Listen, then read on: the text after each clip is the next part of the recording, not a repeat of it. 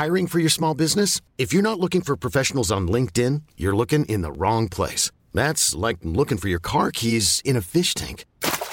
LinkedIn helps you hire professionals you can't find anywhere else, even those who aren't actively searching for a new job but might be open to the perfect role. In a given month, over 70% of LinkedIn users don't even visit other leading job sites. So start looking in the right place. With LinkedIn, you can hire professionals like a professional. Post your free job on linkedin.com slash achieve today.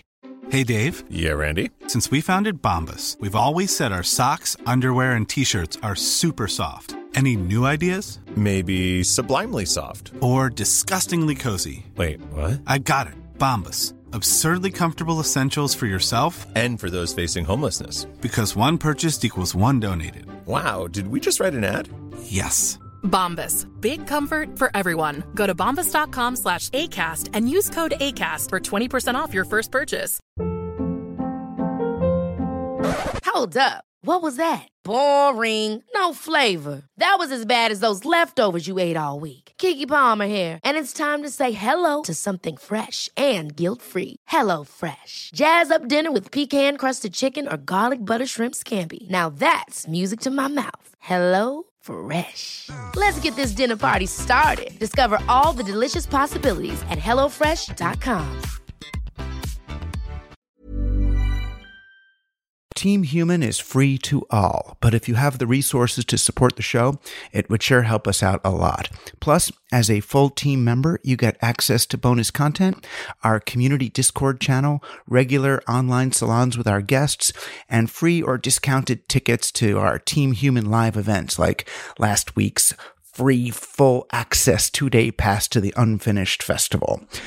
Most important, you'll keep our editor fed and this ad free show on the air. So go to teamhuman.fm and click on support to find the others like Guillermo Ferreira, Natalia Abramishvili, Claire Yaremchuk, Alexander Meister, and Nico Verslois, and play for and with Team Human.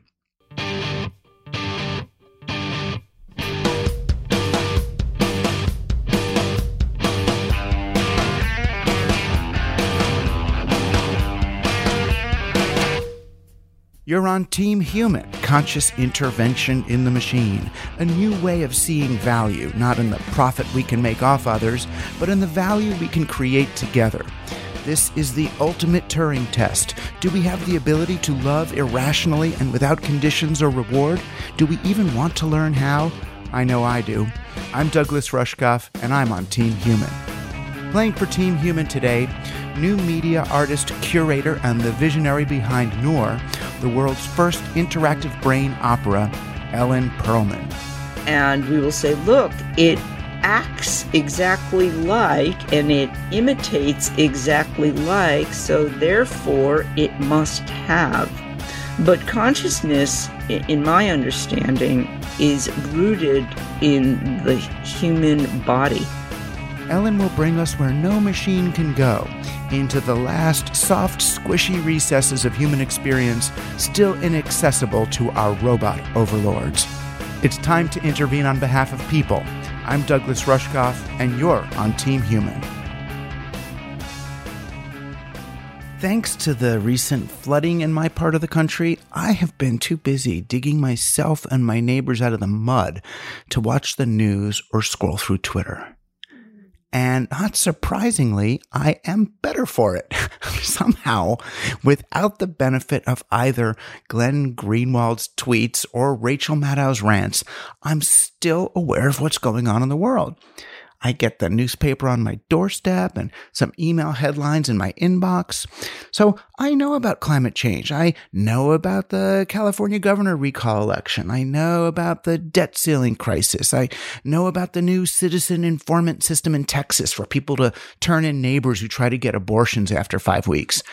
But having kind of dropped out just after just after Joe Rogan recovered from COVID, I don't really know who's even winning the argument over whether it was the expensive monoclonal antibodies that saved him or the much maligned ivermectin. I don't know whether Obama, uh, Trump, or Biden is currently being blamed for misreading the Taliban the worst. I don't even know who was canceled last week, or if Bitcoin is up, or if Newsmax ever figured out the guy they've been putting on their errors, Paul Wolfowitz, is really one of the yes men. Instead, I've been part of a, an ad hoc crew of locals and volunteer firefighters bailing out each other's basements, uh, shoveling mud from living rooms, carrying busted hot water heaters to the curb, and making meals for those without kitchens. We are an ideologically and economically, if not quite racially, diverse community of the vaxxed and unvaxxed, masked and unmasked, who may differ on whether this is a once in a lifetime extreme weather event or the new normal. But our common commitment to mutual aid, uh, sharing resources, and comforting the truly devastated, that far outweighs those differences, which were themselves largely manufactured by political and corporate interests who do not have our best interests at heart anyway. So sure, we can spend our time watching incendiary YouTubes or reading whichever Substack writer stokes our rage the best or we can go outside and get to the real work of making our communities as resilient as possible. Is it important to know what's going on in the world? Sure it is. Sure. All citizens are activists to a certain extent. Our votes matter, and so does our direct action when it's called for. But only a tiny tiny fraction of us need to be hashing out these issues in public, weighing in on the, the pharmacological action of mRNA vaccines or strategizing withdrawal from Afghanistan. I mean, come on. Moreover, the more resilient and self sufficient we can be on a local level, the less pressure we put on these larger systems and decisions. The more sustainable our local economies, the less brittle we'll be if, if we have to respond to some sudden influx of immigrants or a debt ceiling crisis or COVID related business closures the more quickly and efficiently we can assist each other during extreme weather events, the less dependent we're going to be on FEMA and the budget and other centralized authorities for cash. This kind of cooperation may actually require that we reduce our exposure to the most inflammatory messaging coming from our for profit news opinion shows and the internet platforms, which are all working really hard to undermine the collaborative spirit we need to face these challenges. It's not that the world can go on without our attention. It's that our attention is better spent and more urgently needed in the real world that we inhabit with our embodied selves.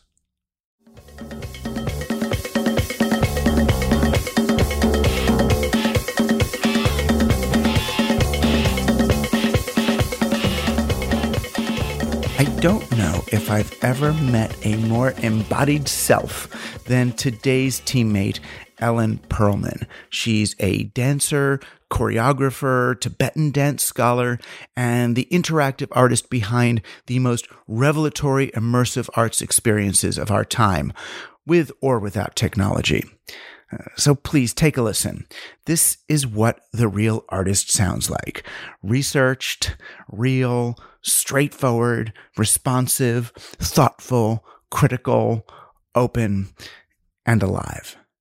There's so much I want to speak with you about. First, thanks so much for doing this. It's great sure. to see you again and just us instead of some whole crowd of other people.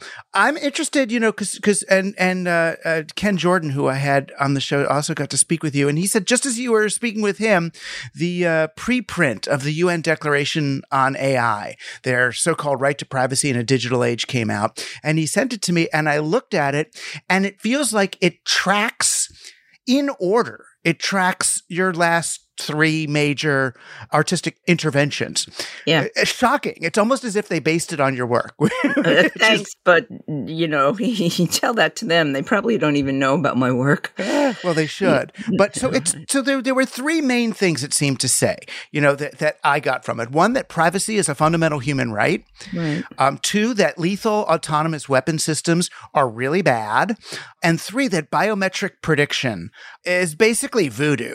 And, and it's going to be wrong. Not totally. Not Right. totally. Partly, Okay. but it could be wrong to the point where we do really bad things to people. Right. But I'm interested. So, privacy is something you started with, it looks like 10 or 15 years ago. You got really interested in privacy and you were asking the question, as best as I could see it, what is there anything that's potentially enforceably private? is there?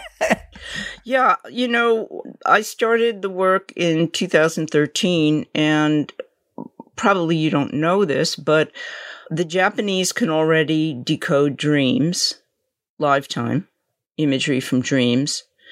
And that's a very interesting aspect. I'm, I'm not going to go into how they can do that. Um, the US military is also very interested in that, as are other military governments. When I did a deep dive in my doctoral thesis into surveillance and human cognition, I was astounded on how much was already being done with IARPA, which is a, a, the intelligence wing of DARPA.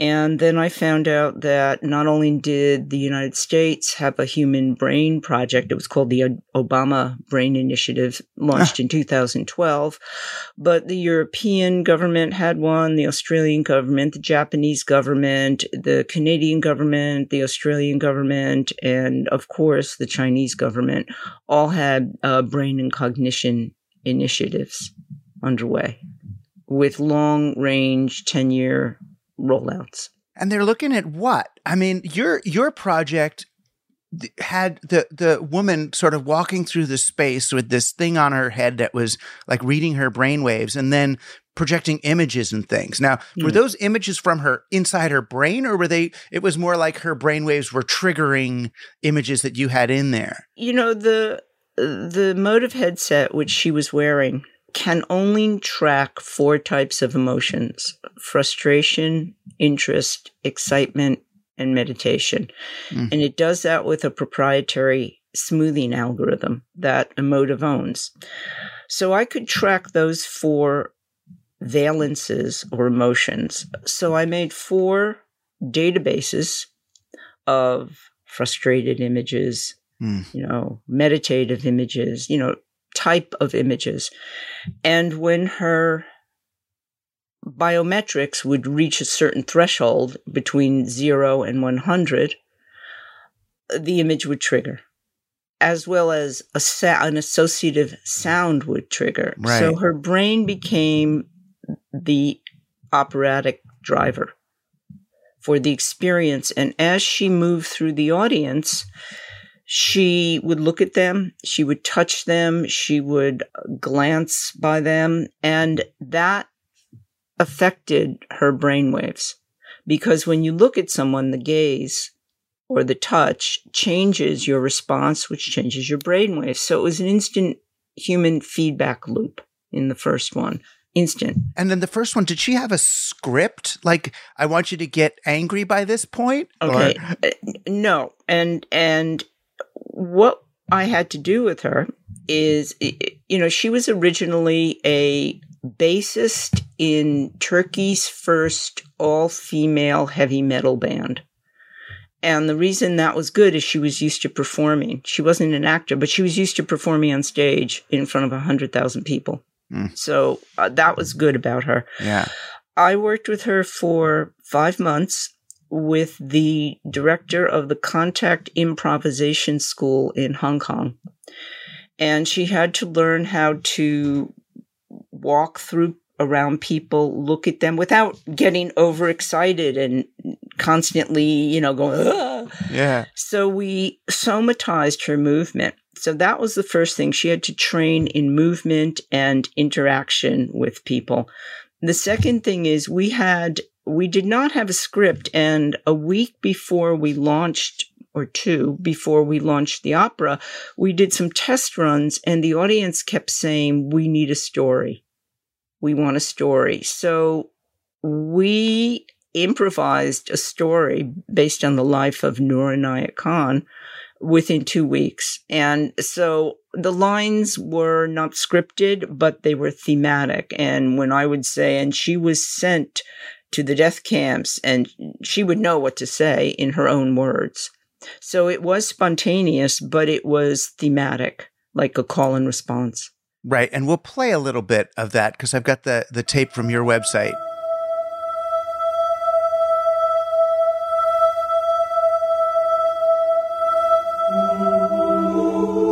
Noor Inayat Khan was the daughter of Hazrat Inayat Khan who brought Sufism to the West.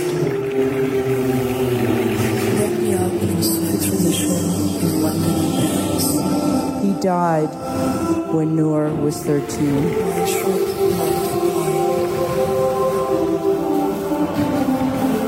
A man with a strong message. My irresistible. My father. The family moved to France. World War II broke out. Aerial bombardment. The world I knew changed all of a sudden with war.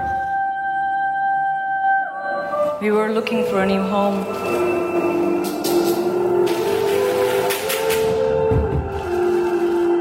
But Noor was not content doing nothing, and she joined British Secret Intelligence, training as a wireless operator. It was a big responsibility, required self sacrifice. I had to learn everything one by one. My irresistible.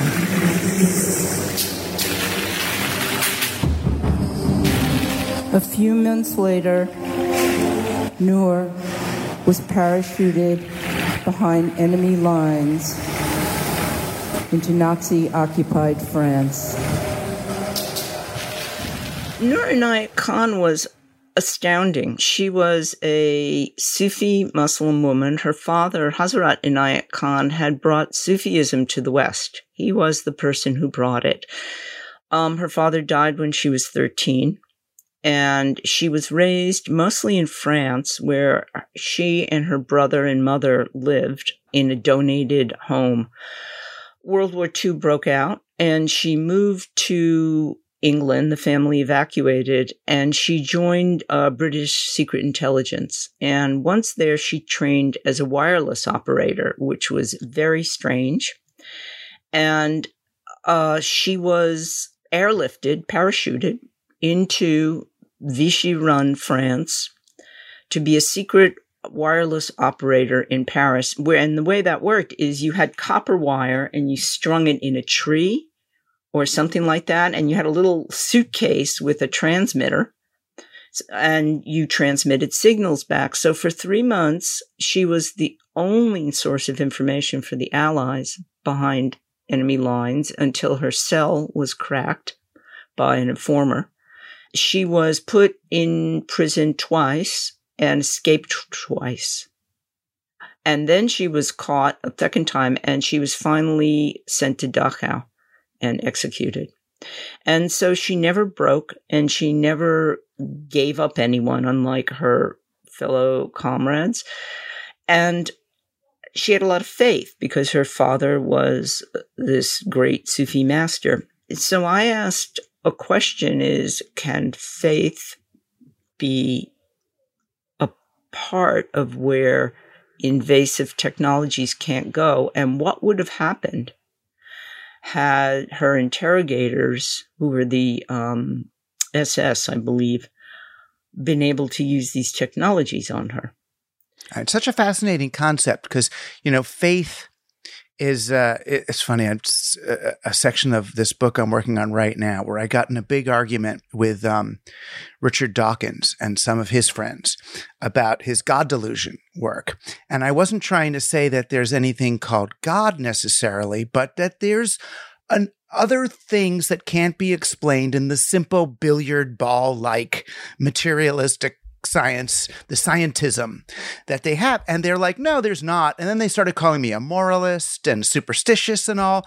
But I felt like this thing, this uh, ineffable understanding of there being something sacred or soul like or faith like that's holding the human together is what their science and capitalism and technology can never quite grasp. They, they'll never get that. They'll get our DNA, but they won't get this other ness.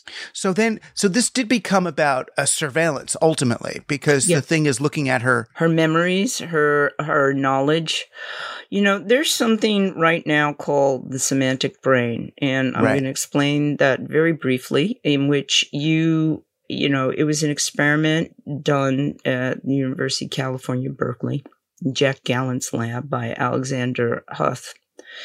And let's say you're looking at a movie of someone riding a bicycle. Now cognition is understood, not left brain and right brain, but that there are little parts in every human animal's brain that work with motion, transportation, and they can micro it into areas that are airplanes, wheeled vehicles, you know, and it's all mapped out in how you cognate and where the brain lights up. So what that means is live time, you can sort of understand what someone's looking at. And that, of course, translates to dreams because you're looking at images in dreams and the hmm. same areas light up, which is the work the Japanese have been doing.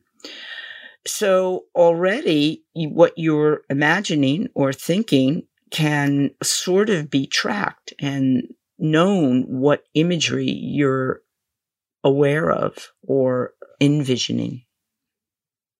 That's already possible under laboratory conditions at this Right. point. Although um, there are, uh, and Facebook is very aware of this and working on it in their Building 8, although they did not invent the technology. There is a woman called Mary Lou Jepsen, and she has created a beanie cap.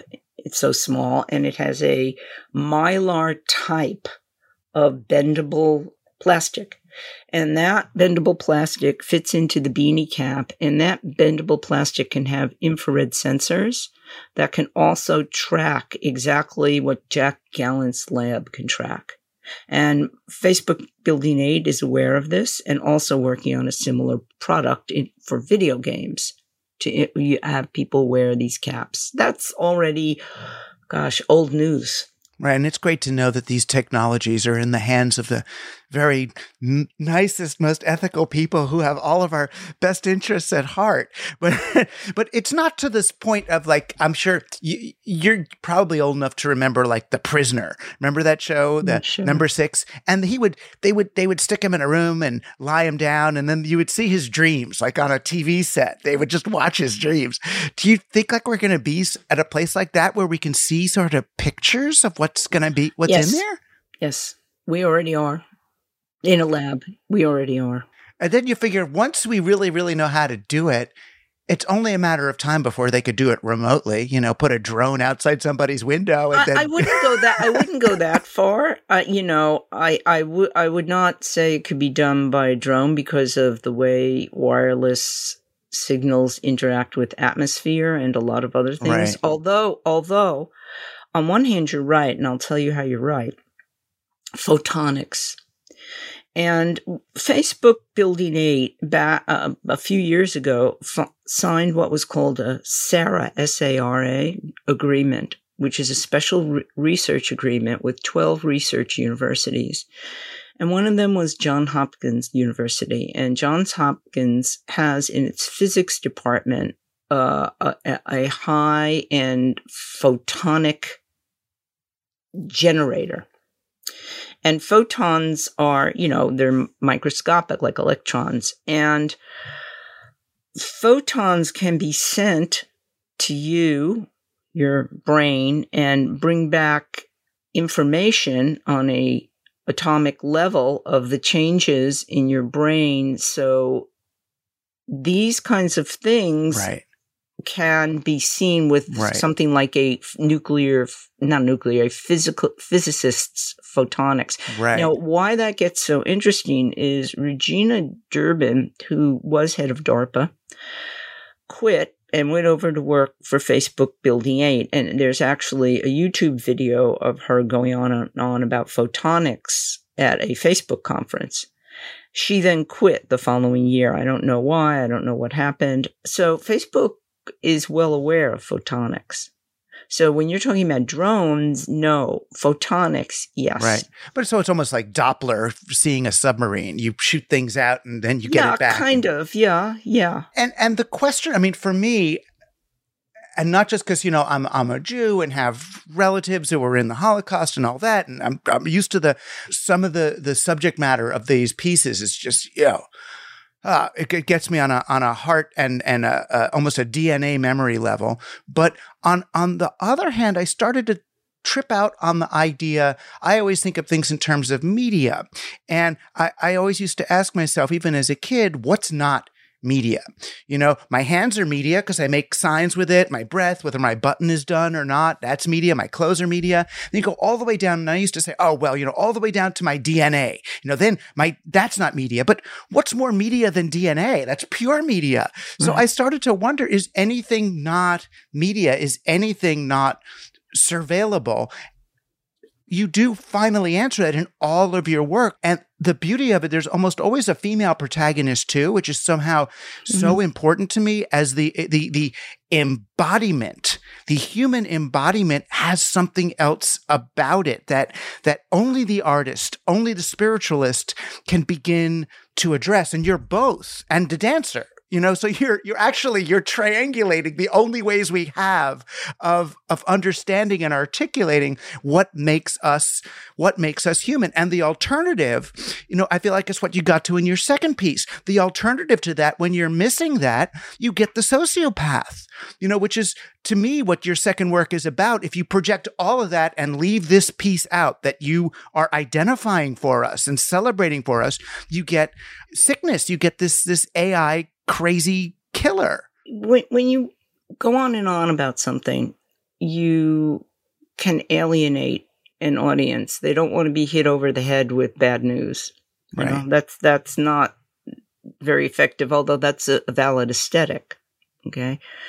And so what I did is I decided there's a new technology uh, that came out in only February 2019, and it's called GPT-2 and it's sort of like a chatbot on steroids. And when it first came out, it had three versions, you know, GPT-2 light, GPT-2 medium, and GPT-2 military grade. And the people who made GPT-2 were so scared of the military grade level being used, in, you know, to fake things that they forbid its use. Huh. They locked it up. However, that didn't last long and it got cloned and released. But for my purposes, I used middle grade GPT-2, which was 354 million inputs of information, let's just say. With a team of developers from ThoughtWorks Arts, I spent 10 months developing a character.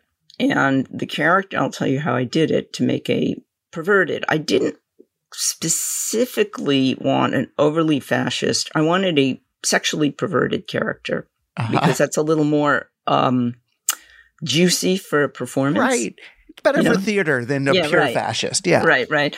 So I found copyright free texts from 19, 1890 to 1940, which was uh, the time frame of the life of Adolf Hitler. And the texts were movie scripts and books. And they were things like Frankenstein, Dracula, Venus in Furs. Uh, I got books like The History of Eugenics, Male Sexual Perversion, Annals of Castration in Animals. I mean, I just went full on Right. with all these really strange things. And we made that our textual database for the character. And then through many iterations using a, you know, the parameters within the machine learning algorithms, we refined it and we ran the character live time during the performance from the Google Cloud. The libretto, which the female Ava said, were statements that instead of she, we made it I, so it could become, you know, he, more approachable. Actually, from the 14 year relationship between Eva von Braun and Adolf Hitler. Uh, the Lost Life of Eva von Braun, which came out a few years ago, was the basis for the libretto. Right, and that was from her writings, or like diaries. Her or... diaries and uh, interviews with people right. who knew her. Yeah. So they were real, and the responses each time the opera was performed would change. Then what we did, or what I did, is I decided to take the responses from the AI and analyze them for emotion. Hmm. And at this point, using natural language processing, the analysis could only be positive, negative, or neutral because right now, natural language processing is very early in the game. So in the opera, the synthetic answers from a synthetic being were being analyzed live time for emotional sentiment and being compared and contrasted with Ava's sentiment, which was showing on her body as different colors of light. You could see the different colors of light change mm. on her body. It was as if she had her nervous system on her skin exposed. And was she a good enough actress to fake the colors? Or? Okay, here's the thing there's no such thing as faking with when you're wearing a brain computer interface. you you cannot fake it. It, it doesn't exist. It's like faking a heartbeat. You can't do it. What I also did with her is I trained her for four months in going over the libretto and I would say, you know, emphasize this, imagine that. I had, she wasn't an actress. She's a videographer, but I, um, trained her to work with the brain. You, uh, the the performers need to be trained to work with sensors. Right. It's not a normal way. So she usually uh, the first performer usually got very excited all the time, and this performer got frustrated and flatlined a lot. And met, in meditation, she was very like cold. So I had to bring up her excitement and interest levels because she wasn't very excitable and she didn't really care very much. Right. Well, there's also then natural defense mechanisms of a human being mm-hmm. interacting mm-hmm. with a psychopathic artificial intelligence. You know, at some point you will mm-hmm.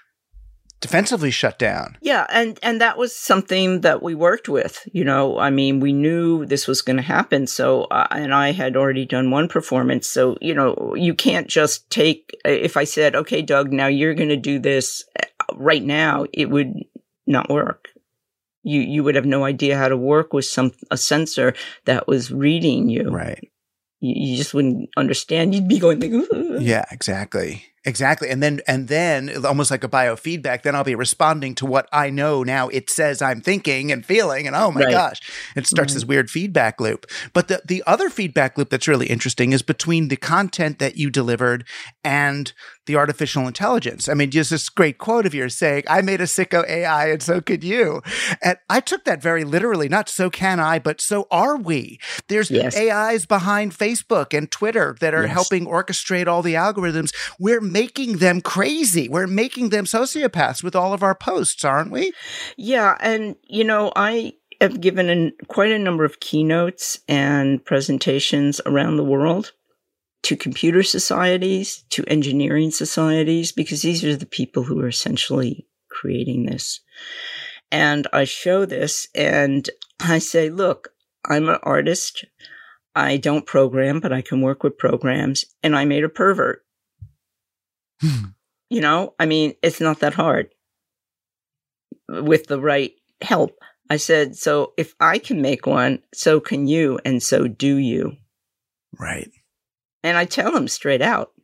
And then to the third project, because there's so much else I want to talk to you about too.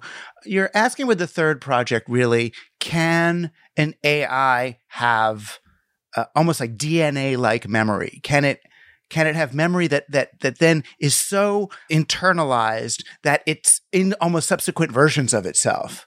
So epigenetics is inherited trauma that changes the rDNA of a living entity's uh, DNA. And the way it was discovered is through flatworms. Flatworms only have 47 DNA strands. They're very simple. And a flatworm was going through a maze, you know, to get food. I don't know what flatworms eat, but whatever they eat. And let's say if it turned left, it was shocked to get the food. But if it took the right path, it didn't get shocked and it got the food. So then the flatworm had babies, and I I could be wrong, but I don't think mommy flatworms talk to baby flatworms. I think they have them, and then they they, they that's it. They go Right. their little flatworm way. And for 13 or 14 generations, those baby flatworms did not take the left path to get the food in the maze.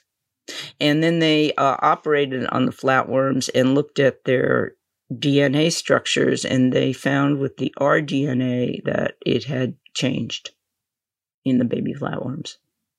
So that's when the science of epigenetics, which is a pretty recent science from 2011, 2012, the actual science of epigenetics, took off. And there are a lot of experiments being done about it. So I thought about that a lot. And I, I have started working in Eastern Europe mm, since 2017. And whenever I go to Eastern Europe, two things happen. One is I don't say anything. You know, I'm just say, hi, I'm, El- I'm Ellen. I'm from New York. That's all I say. And people come up to me and they want to take me to Holocaust trauma sites. I don't say my last name. I don't say anything about my background. They just look at me and they go, Oh my God, we have to show you something. So that started happening, which I found intense. And the second thing that started happening is as I would travel through the countrysides, like the woods and the earth, I would begin to have the equivalent of uh, flashbacks, but of flashbacks of things that didn't relate to me personally. So I I started thinking very deeply about what was transmitted to me by my family. Now my family came to America in 1906. And in my research I found out just 2 years ago, uh, this is something you may have known, I didn't know it. That in 1905 there was one of the largest pogroms in all of what's called the Pale of Lithuania. Yeah. My great grandfather was hanged in that pogrom. My grandfather was thrown in a well. A grand grandmother was raped and they escaped from that very event. Okay, so I didn't know about that event because in my family we nobody talked about anything, right? Mm. So I realized that all of my both maternal and paternal family had emigrated right at that time. So that's the first thing I realized. Then, of course, my father fought in World War II. And I was asking the question why am I performances centered around World War II? I Mm. wasn't alive then. And so I started going back to a time which was not totally, but mostly pre literate that I remembered. In other words, before I had uh, reading, writing, or only in the early days of reading and writing.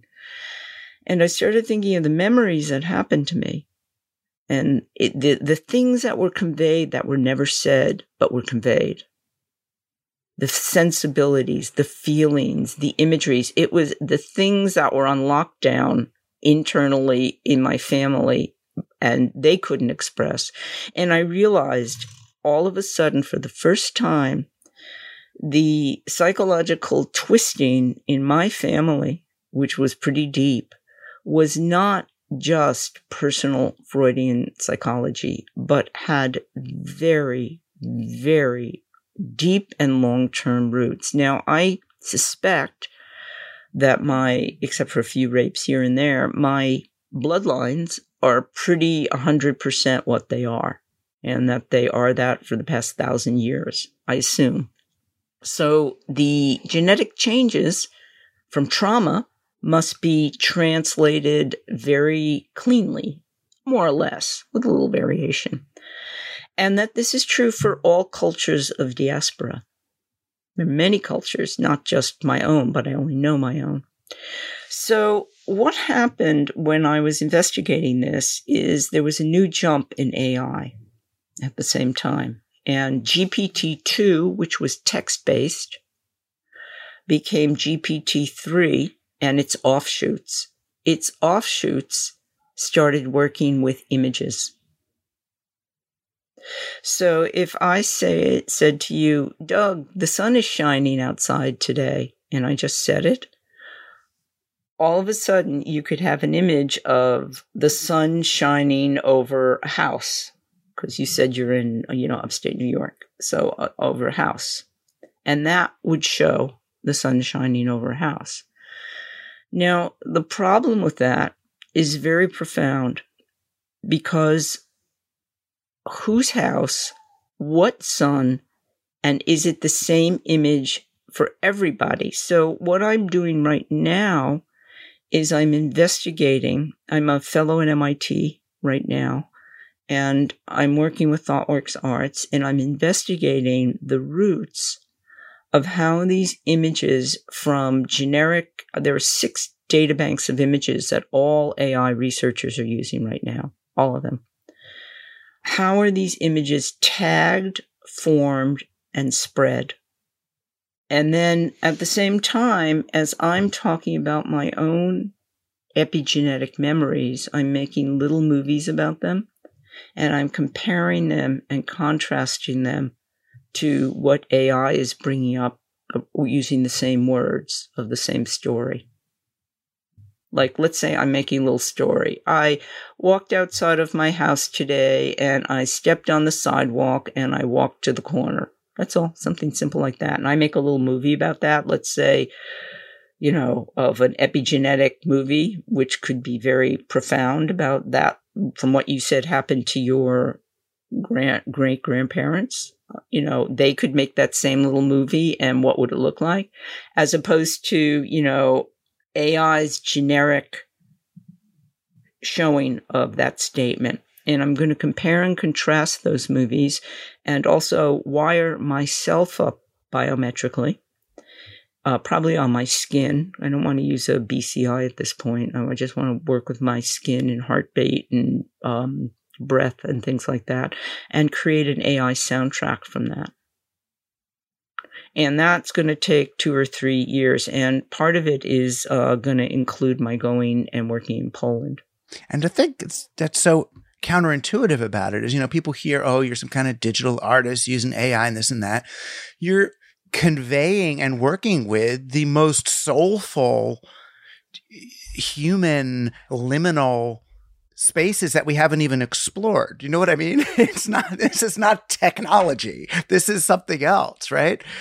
The implications of these technologies, you know, I'm going to die in the next 20 or 30 years, probably, right? And these technologies are in their infancy. And the implications of these technologies are so profound, which is why when the UN statement just dropped yesterday, that didn't surprise me in the least right? But the, the, the, AI statement dropped a bit like it reminded me of the Pope's Laudato Si that he did a few years ago, which was the last major statement from a non tech critic about the impact of digital technology on society, the conscription of the human soul, and, and threats to human autonomy and privacy and basic rights. But when you, and, and I do, when I speak with, as you do, with AI developers across the board, so I have yet to find one who's working in the field who's considering genuinely considering the ethical implications of this. I went with with uh, our our editor Luke did a, uh, a, panel he had me on at uh, uh Watson for IBM Watson, and we're sitting asking these guys who's thinking about the um, ethical uh, applications of Watson, and the guy says, "Well, you know, we think that's up to our clients to figure out." It's like how well IBM, how well did that work for you the last time? You know, that's all I had to say to that. Yeah, uh, the the fun thing about what I do is um, I can more or less talk their language. I mean, I read a lot of technical papers. I read the, the engineering papers. I read the AI published papers. I present at their conferences, even though I'm an artist. So I'm pretty comfortable, you know, uh, sure, I can't write algorithms, but I can talk to them about a lot of things. My feelings about IBM Watson is it is not sophisticated and it's clunky. Right. They're much better, uh, OpenAI, you know, they're much nimble and more intelligent people working with AI than uh, IBM Watson. Right. I mean, yeah, to me it looks looks like a glorified Google search, you know, and God right. bless. But but the fact that they're not thinking about even after their experience of the punch cards and the Holocaust, that they're not this time around thinking, how can we get in front of that is, is sort of uh, shocking to me. But, you know, and that's where your work is so, to me, is so important because these are the initial interventions of humanity and human autonomy into this discussion you know, and to do it through art, you know, I try to do it with my little nonfiction books and all that, but to do it through art, it somehow feels like you're creating artifacts that resonate in a different way from a polemic. Do you know what I mean? Yeah, you know, I just presented uh, my AI brainwave opera at a conference in Tokyo. Um, you know, because I, I reach out all around the world. I don't stay North America focused. And most of the participants, this was at an engineering society, in the conference were Chinese AI researchers and I was able to read their papers because you know it's a, it's an academic conference. They posted the amount of papers posted on tracking and facial recognition were through the roof. Not that mm. we don't do it, we do, but I was astounded by how many were that because that is what is being um, supported and encouragement encouraged governmentally I'm not saying our government doesn't do it at all, but I'm saying I was astounded. So when you have countries signing on to these larger international ethics agreements that are being issued by world bodies, that's when it's going to get really interesting because there will be different spheres of regulation and and adherence to that regulation.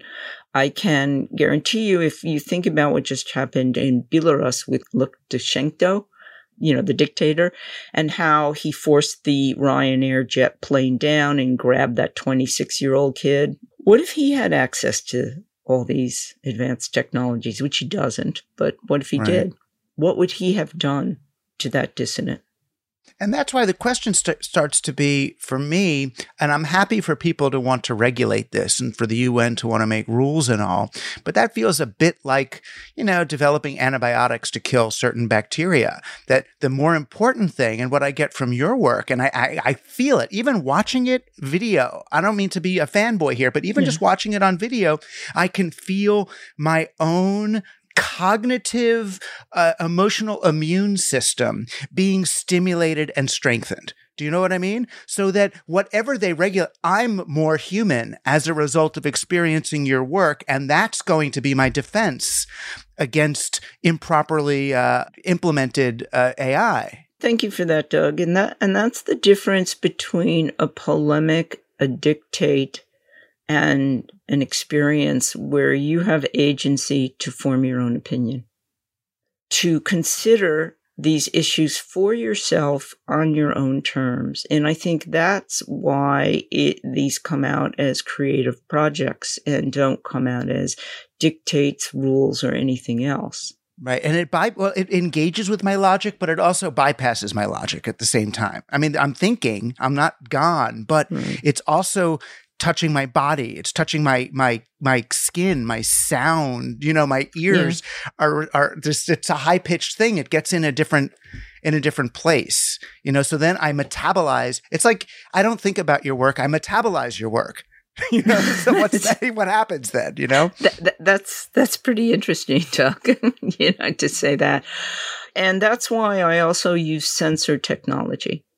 Because right. as humans, we cognate through our senses. That is our organs and instruments of decision making. In the first project, what was very important for me was agency. So, what I mean, audience agency. And I work with that in the second one too. An audience agency means the audience and the event that they're going to make a tacit agreement that the audience will come in and more or less stay for a certain amount of time. And they are agreeing to witness whatever they're going to be shown. Of course, no one locks them down and they can't leave, but for the most part, it's an understood agreement. When the audience comes in and they've made that agreement, especially in a, a uh, theatrical position where they have no seats, so they just are free to wander around. That sets up agency. They can walk around, they can look, they can turn away, they can do whatever they want. When the performer moves through and does engage them, it is so gentle. She just lightly touches them or looks at them or moves past them. There's no threat. There's no violence. There's no intimidation. And so that interaction and that agency is done in the most delicate way. And yet its experience for the audience is profound. At the end of each of both sets of performances, what really shocked me is uh, maybe one person left right at the end. Maybe they had to, an appointment or something. The audience usually tends to stay for 20 minutes after the performance. They want to talk. They want to discuss it. And that for me was the oddest thing. I, I was uh, completely astounded. And you, at the end of each performance, they were speechless. You sit also. I mean, I, I because I've read your bio and know some about you. You know, I know that you you studied with uh, Chogyam Trungpa for a while, and you must have sat more more more hours than I have. I guess I'm interested in in what that I guess everything that you bring comes you know is informed is informed by that. But I know you've you've engaged with issues of of consciousness and and agency. I mean, do you again this is an obvious panel question, but I kind of have to ask it for myself. I mean, do you feel having worked with these with AIs that there's any chance of an emergent consciousness happening with these technologies or is that all projection on our part? I think there's an emergent puppetry Mm. And puppetry is imitation and emulation. So when we say consciousness, you know, despite the hype, since um, there's a lot of people theorizing about it, but in terms of the actual tech that exists right now that I know of and how it works, there will be superb mimicry. That's what there will be.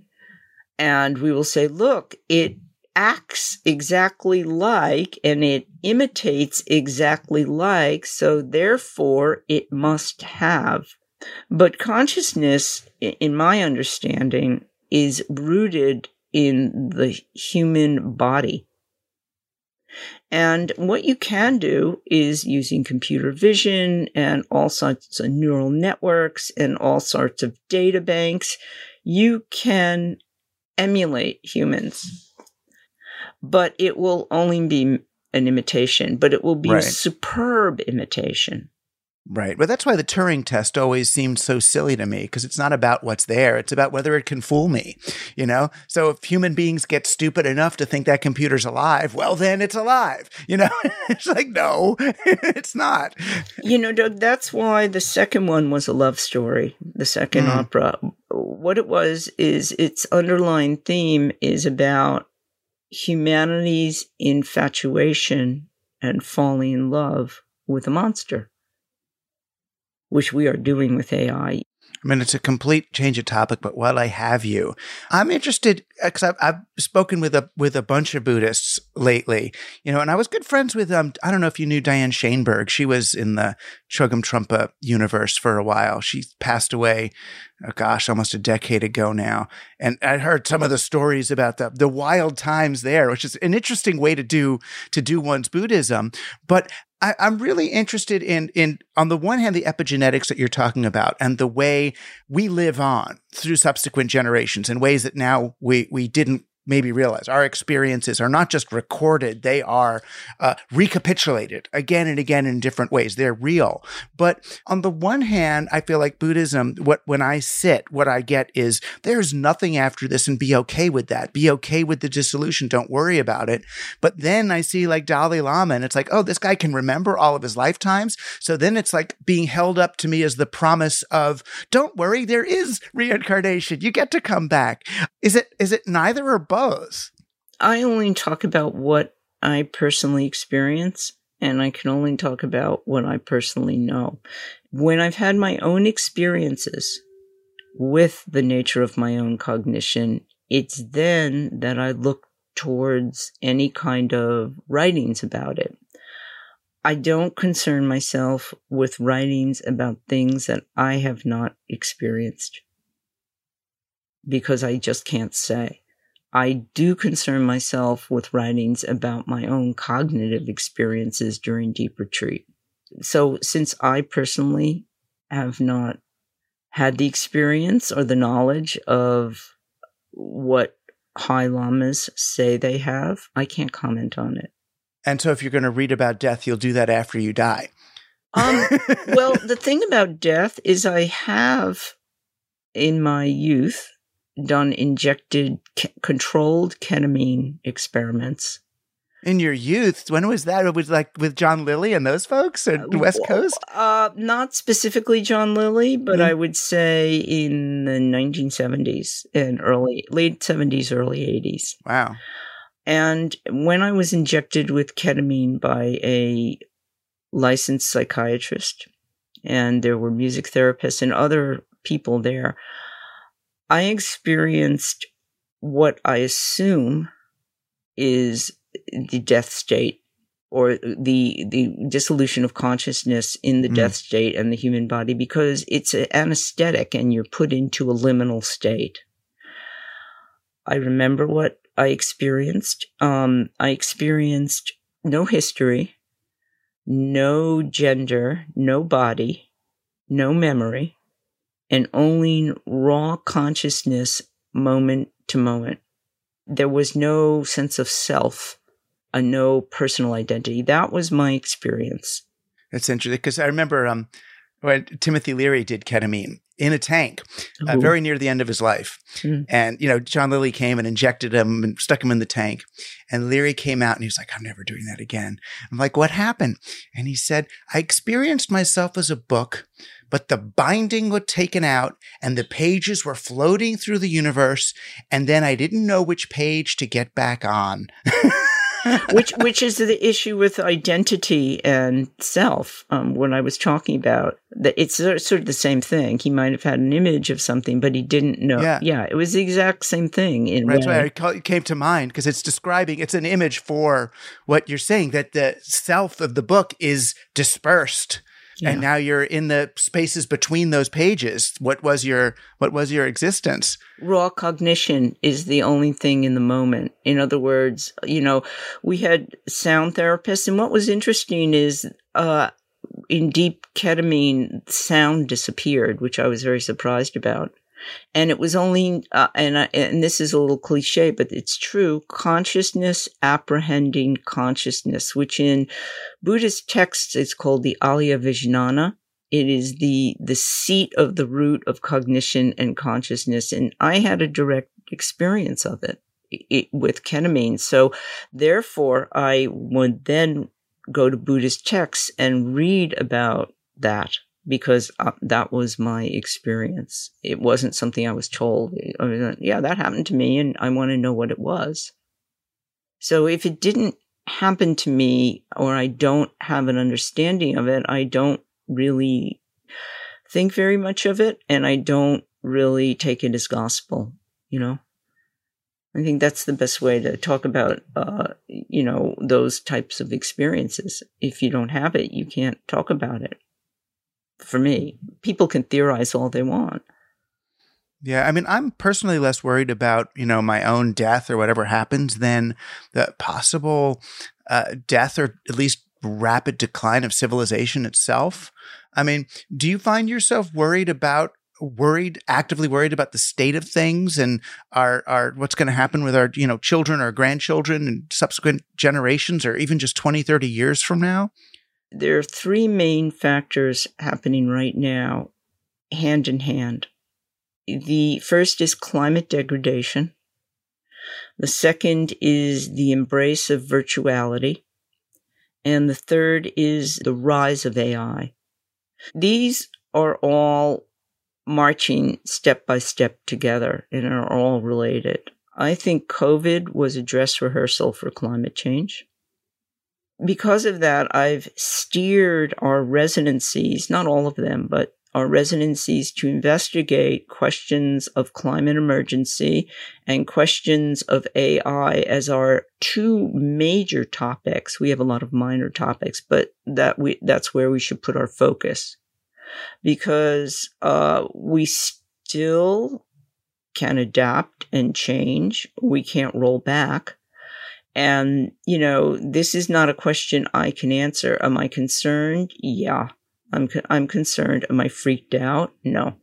Also, I should add the rise of what just happened yesterday, um, uh, space travel and a certain economic class being able to colonize space travel. That's also a sort of subwing of the climate emergency. And if you look, it's all happening at the same time, except everybody's focused on their sphere. Right. And someone has to sort of pull back and see what, what's happening on, on a systems level here. Yeah. It's not the Anthropocene. That's that's the wrong term for it. It's yeah. something larger than the Anthropocene. It has to do with speed, it has to do with miniaturization, it has to do with environmental degradation. These are all lockstep with each other. They're all interrelated. And so when you see all of this happening at the same time, and instead of being freaked out, you see the larger picture, you or any one person, because we're only individuals, uh, can intervene on certain aspects of it in small ways because I'm not a government and I don't have a lot of power. Um, and that's all one can do. I mean, I'm very realistic. What can I do? Yeah. And you, I'm sure you are too, which is what can you do? And you do what you can do. Right, at the scale at which humans actually operate, rather than trying to operate on a corporate scale, which is the problem, you know, in, to begin with. That's really the whole purpose of Team Human is to engage as embodied partners and colleagues and lovers in in this collective uh, journey together you know and hopefully a sustainable one but you know, I want to thank you, you know, so much for being on Team Human. For for you know, you your work is the closest thing to the, my rallying cry, um, you know, that I've come across. You're you're an inspiration on so many levels. I want to find out someday, but not today, exactly why the word ninja appears in your bio because I was obsessed with ninjas and I want to find out if you can climb up walls. I can't climb up walls, but I have been trained in the past to w- walk in darkened rooms blindfolded on crumpled pieces of paper silently. You are my hero. well, thank you, Doug. thank you. Thank you. Thanks for being on Team Human. Our guest today was visionary interactive artist Ellen Pearlman. You can find out more about her and links to all of her work at teamhuman.fm, where you can also become a supporting member of the team. Team Human is produced by Joshua Chapdelaine and edited by Luke Robert Mason. I'm Douglas Rushkoff, and you've been on Team Human, our last best hope for peeps.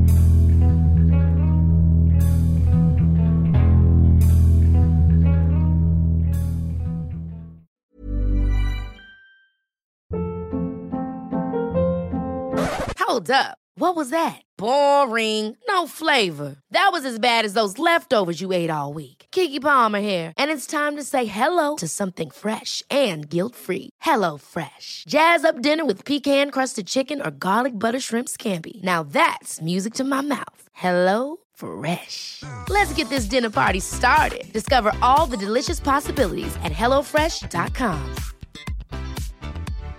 Hi, I'm Daniel, founder of Pretty Litter. Cats and cat owners deserve better than any old fashioned litter. That's why I teamed up with scientists and veterinarians to create Pretty Litter. Its innovative crystal formula has superior odor control and weighs up to 80% less than clay litter.